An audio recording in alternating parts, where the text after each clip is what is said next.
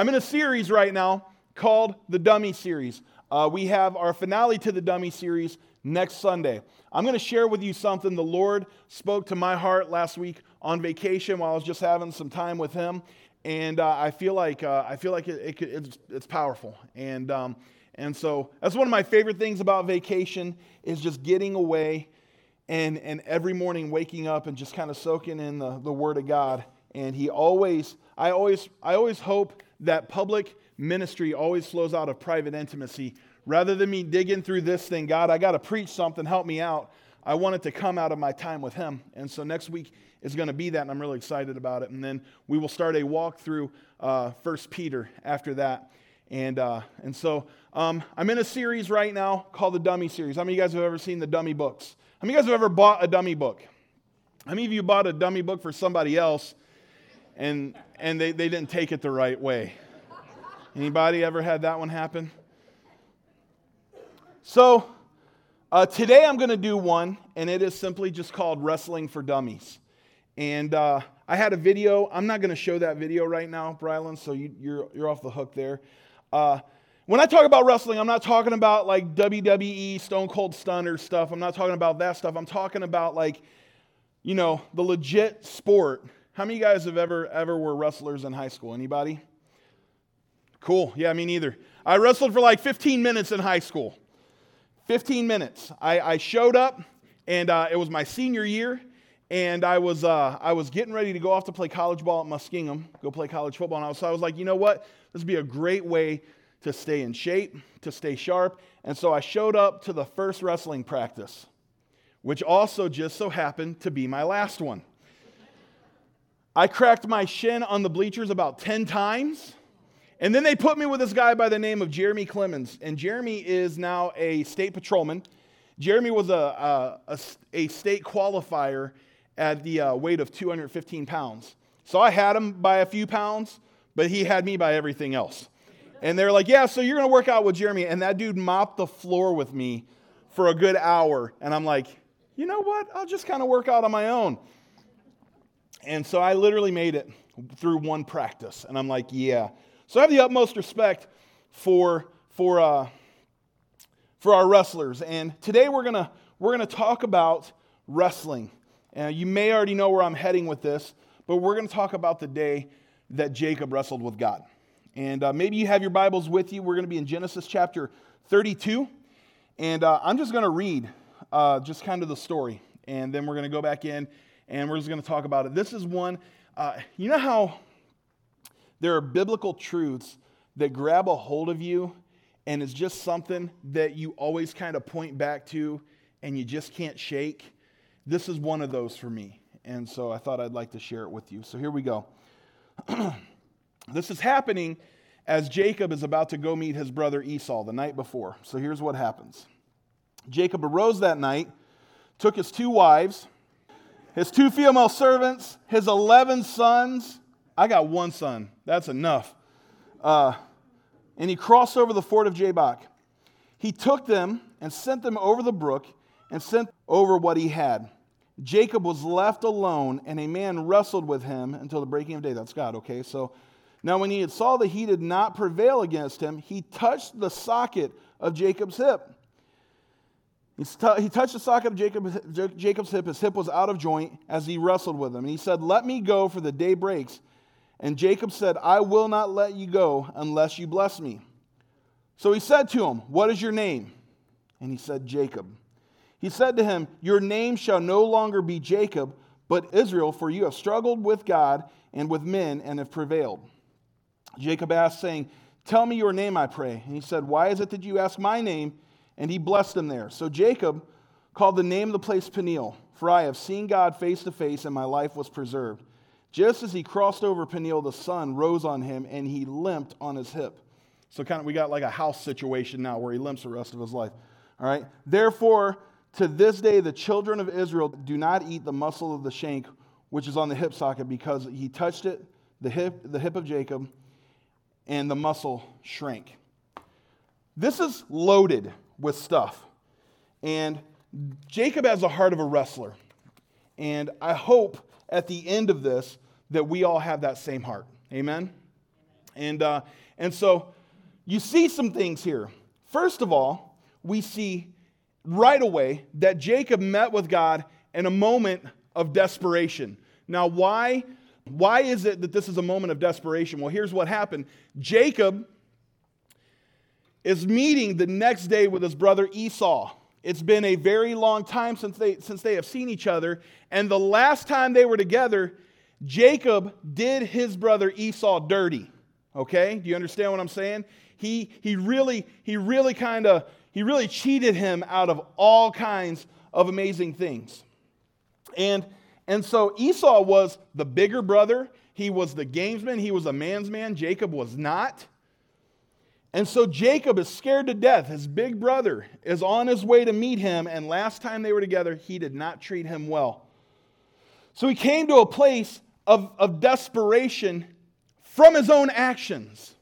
And I don't know about you, but there have been moments in my life where I've came to a place of desperation, and the whole reason I came to a place of desperation was out of a result of my own behavior and my own actions. Anybody ever been there before? Right? And so that's where Jacob is. And so we set ourselves up for a big encounter with God when we approach God from a heart of desperation. Remember, uh, just a couple weeks ago, I talked about sight for dummies. I talked about the two blind men. And what I said was their level of desperation was far greater than their level of discretion. And when your level of desperation outweighs your, le- your, level, your level of discretion, you are now subject to a miracle because you don't care what it looks like. You don't care what people think. You just know that you need God to do something and you're not afraid to tell the entire world that you need Him to do it. That's where Jacob is right now. And we can find ourselves in those moments where we can be desperate for God to do something. It may be because of our own behavior, it may be something that was thrust upon us, but no matter what, we all find ourselves at some point in time or another in a place of desperation. Amen? Where we like really, really, really need God to move. There was a, a philosopher by the name of Socrates. You've probably heard of him, Socrates. It's a joke, it's Socrates. You guys are horrible. Wake up. All right? That's, that's comic gold right there. Socrates had a man walk up to him and he said, I really want wisdom. And Socrates said to him, He goes, How bad do you want wisdom? He goes, I want it bad, like bad. Like he's like, Are you desperate? He's like, I want it really bad. And so he's like, Come out tomorrow, meet me at the ocean, and we'll talk. And so the next day he shows up and Socrates takes him out into the ocean and he dips his head underwater. And when he pulls him out, he says, What do you want? He says, I want wisdom. He's like, Nope, not good enough. Does it again. What do you want? Wisdom. Does it again. What do you want?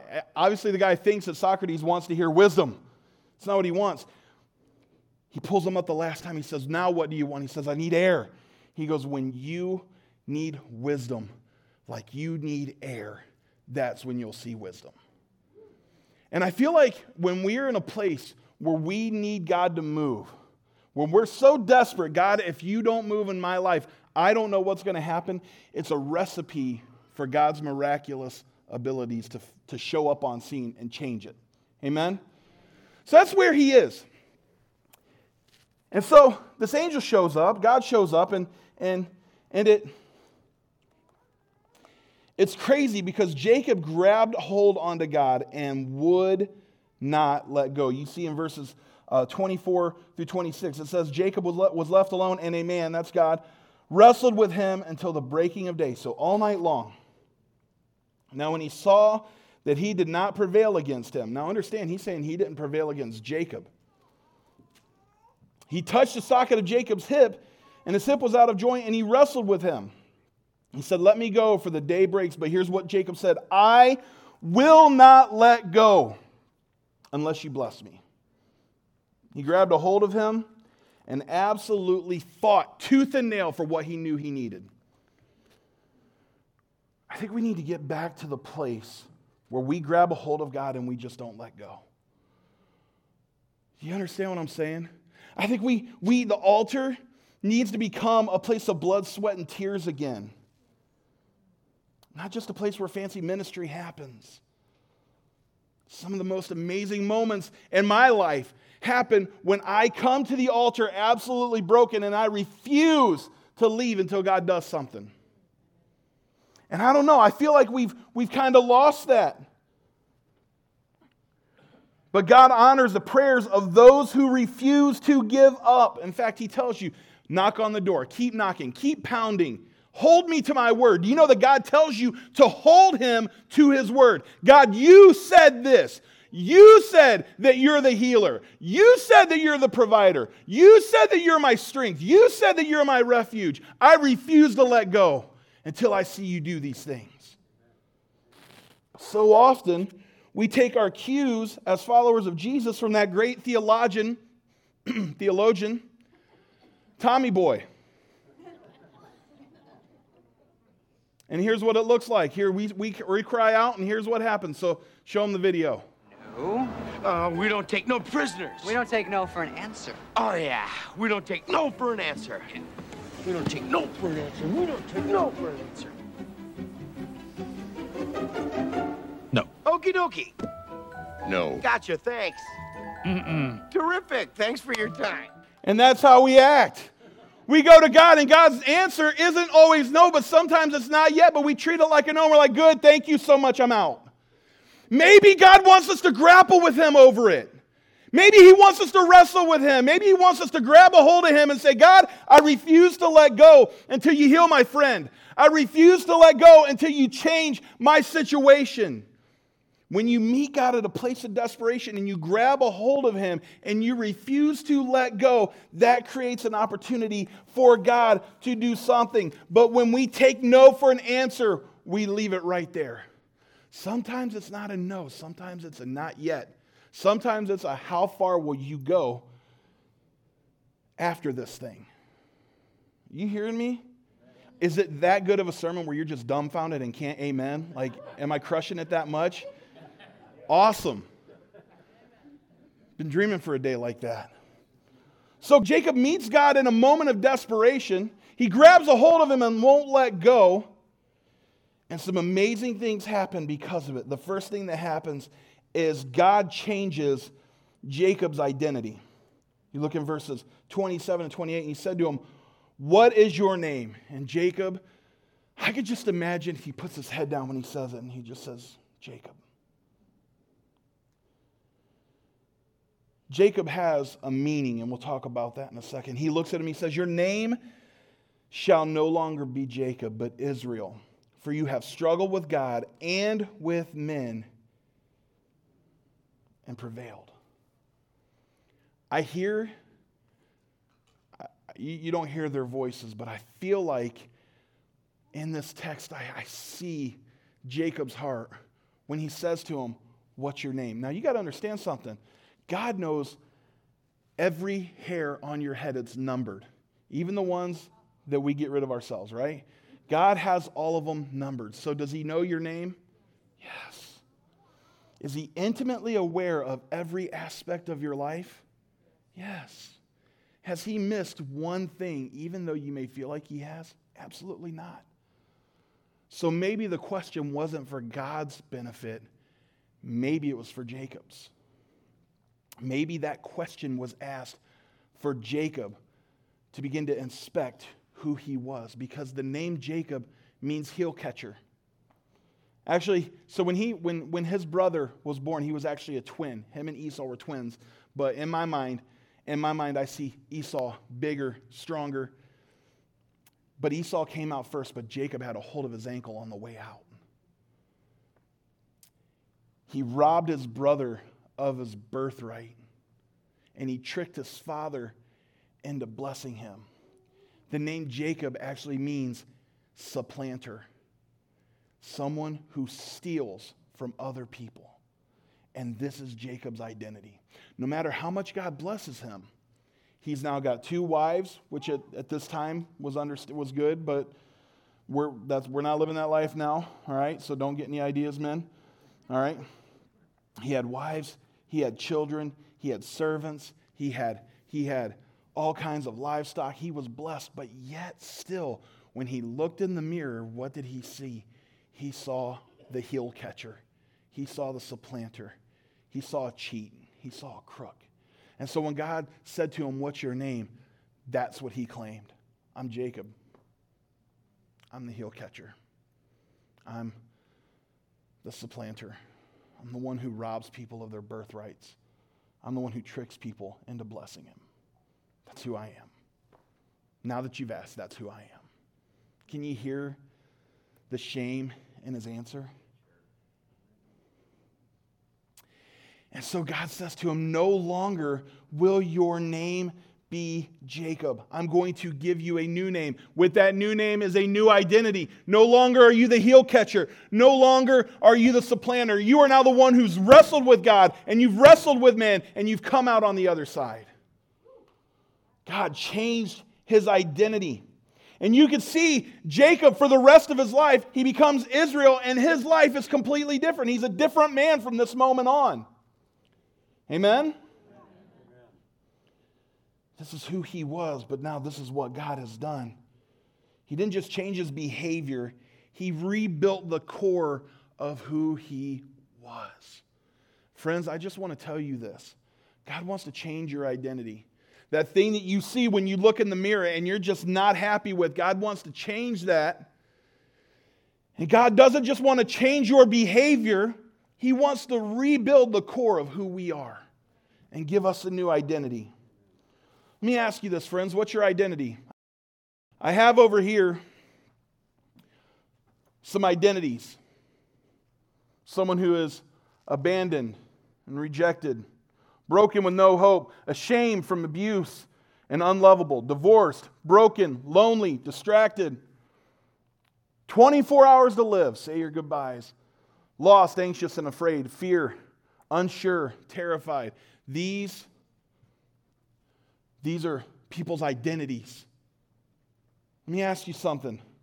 What's your identity? When you look in the mirror, when you look at yourself in the mirror, what do you see? Where are you at? What is your identity? Hopefully, by now, God gets you to understand that He doesn't want you to live by these words. He wants to give you a new name. He wants to give you a new identity, one in which your primary thing that, that describes you as I am a child of God. I am His. I may not feel like much, but I'm His. Amen? I may feel like a disaster, but I'm His disaster. Amen? How many of you guys are God's disasters? Okay, same. I'm there. The fact of the matter is, if you are willing to wrestle with God, He will change the very core of who you are. He will change your identity so that no longer when you look in the mirror do you see somebody that makes you hang your head, that brings shame. When you look in the mirror, you say, I'm, I'm a new creation in Christ, and He's changed my identity. Amen? My favorite part comes up. So they're, they're wrestling and they're, they're grappling all night long. He has touched Jacob's hip and here's what it says, verses 31 and 32. It says, Just as he crossed over Peniel, and the sun rose on him, and he limped on his hip. Therefore, to this day, the children of Israel do not eat the muscle that shrank, which is on the hip socket, because he touched the socket of Jacob's hip and the muscle that shrank. So basically, what you have is you have Jacob. He comes to this moment desperate, scared to death because he doesn't know what this interaction with Esau is going to look like. And he shows up and he grabs a hold of God and he refuses to let go. And God says, I'm going to change your identity. I'm going to make you into a new creation. You're going to be a completely different person. But then he also touches his hip and he visibly walks different for the rest of his life. That hip never healed, that hip never got better. He walked with a limp for the rest of his life. And not only that, it then became legend to all of his children and his children's children the moment where God touched him and grandpa walked differently for the rest of his life. Amen. Friends, I'll just tell you this if you are willing to come to God in a moment of desperation, no matter what life looks like for you right now, and if you are willing to grab a hold of Him and say, I'm going to I'm going to hold on until you bless me, until you bring healing to my body, until you change my marriage, until you change my finances, until you change my health. I'm going to grab a hold and I'm never going to let go. God will change your identity. And that identity that used to give you shame will no longer exist only in the form of a testimony, and now you're a new creation. And you will walk differently for the rest of your life. I believe that God is looking for people that will grapple with Him for the rest of their life. All of the generations that followed were touched by the legend of Jacob's new walk. And I believe that if you'll grapple with God, all of those who follow you will be as well. You look at these stories and the people who dealt with these stories, they walk differently as well.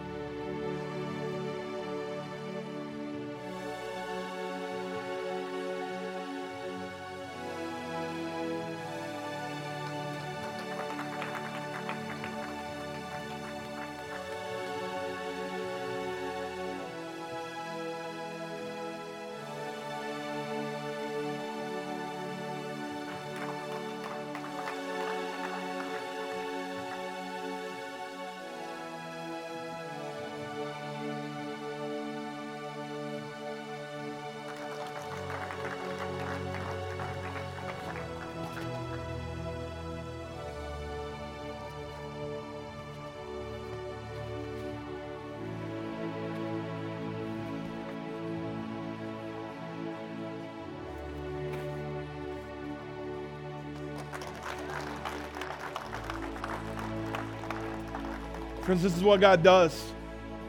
Go ahead and stand to your feet. He takes people who are willing to wrestle with Him, who come in a moment of desperation, who have no other choice but to grab a hold of Him and say, If you will bless me, I'll live differently. If you'll just, I will just hold on to you until you do this moment. I refuse to let go until my life is changed. I refuse to let go until you heal my family, until you bring healing to my to my body, until you until you heal my marriage, until you touch my finances. I refuse to let go.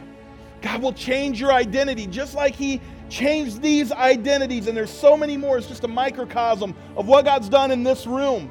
And it becomes really real when it's just a sign on the wall, but now somebody's holding it saying, I once dealt with fear, but now I'm safe in the arms of Jesus. I once was abused and neglected, and now I'm loved and accepted. I was, I was divorced, and now I'm restored in Jesus' name. God wants to do these things in your life, but you've got to be willing to grab a hold of Him and refuse to let go. And with everything that you have, proclaim that you are going to hold on to Him until He changes your identity and you walk differently for the rest of your life.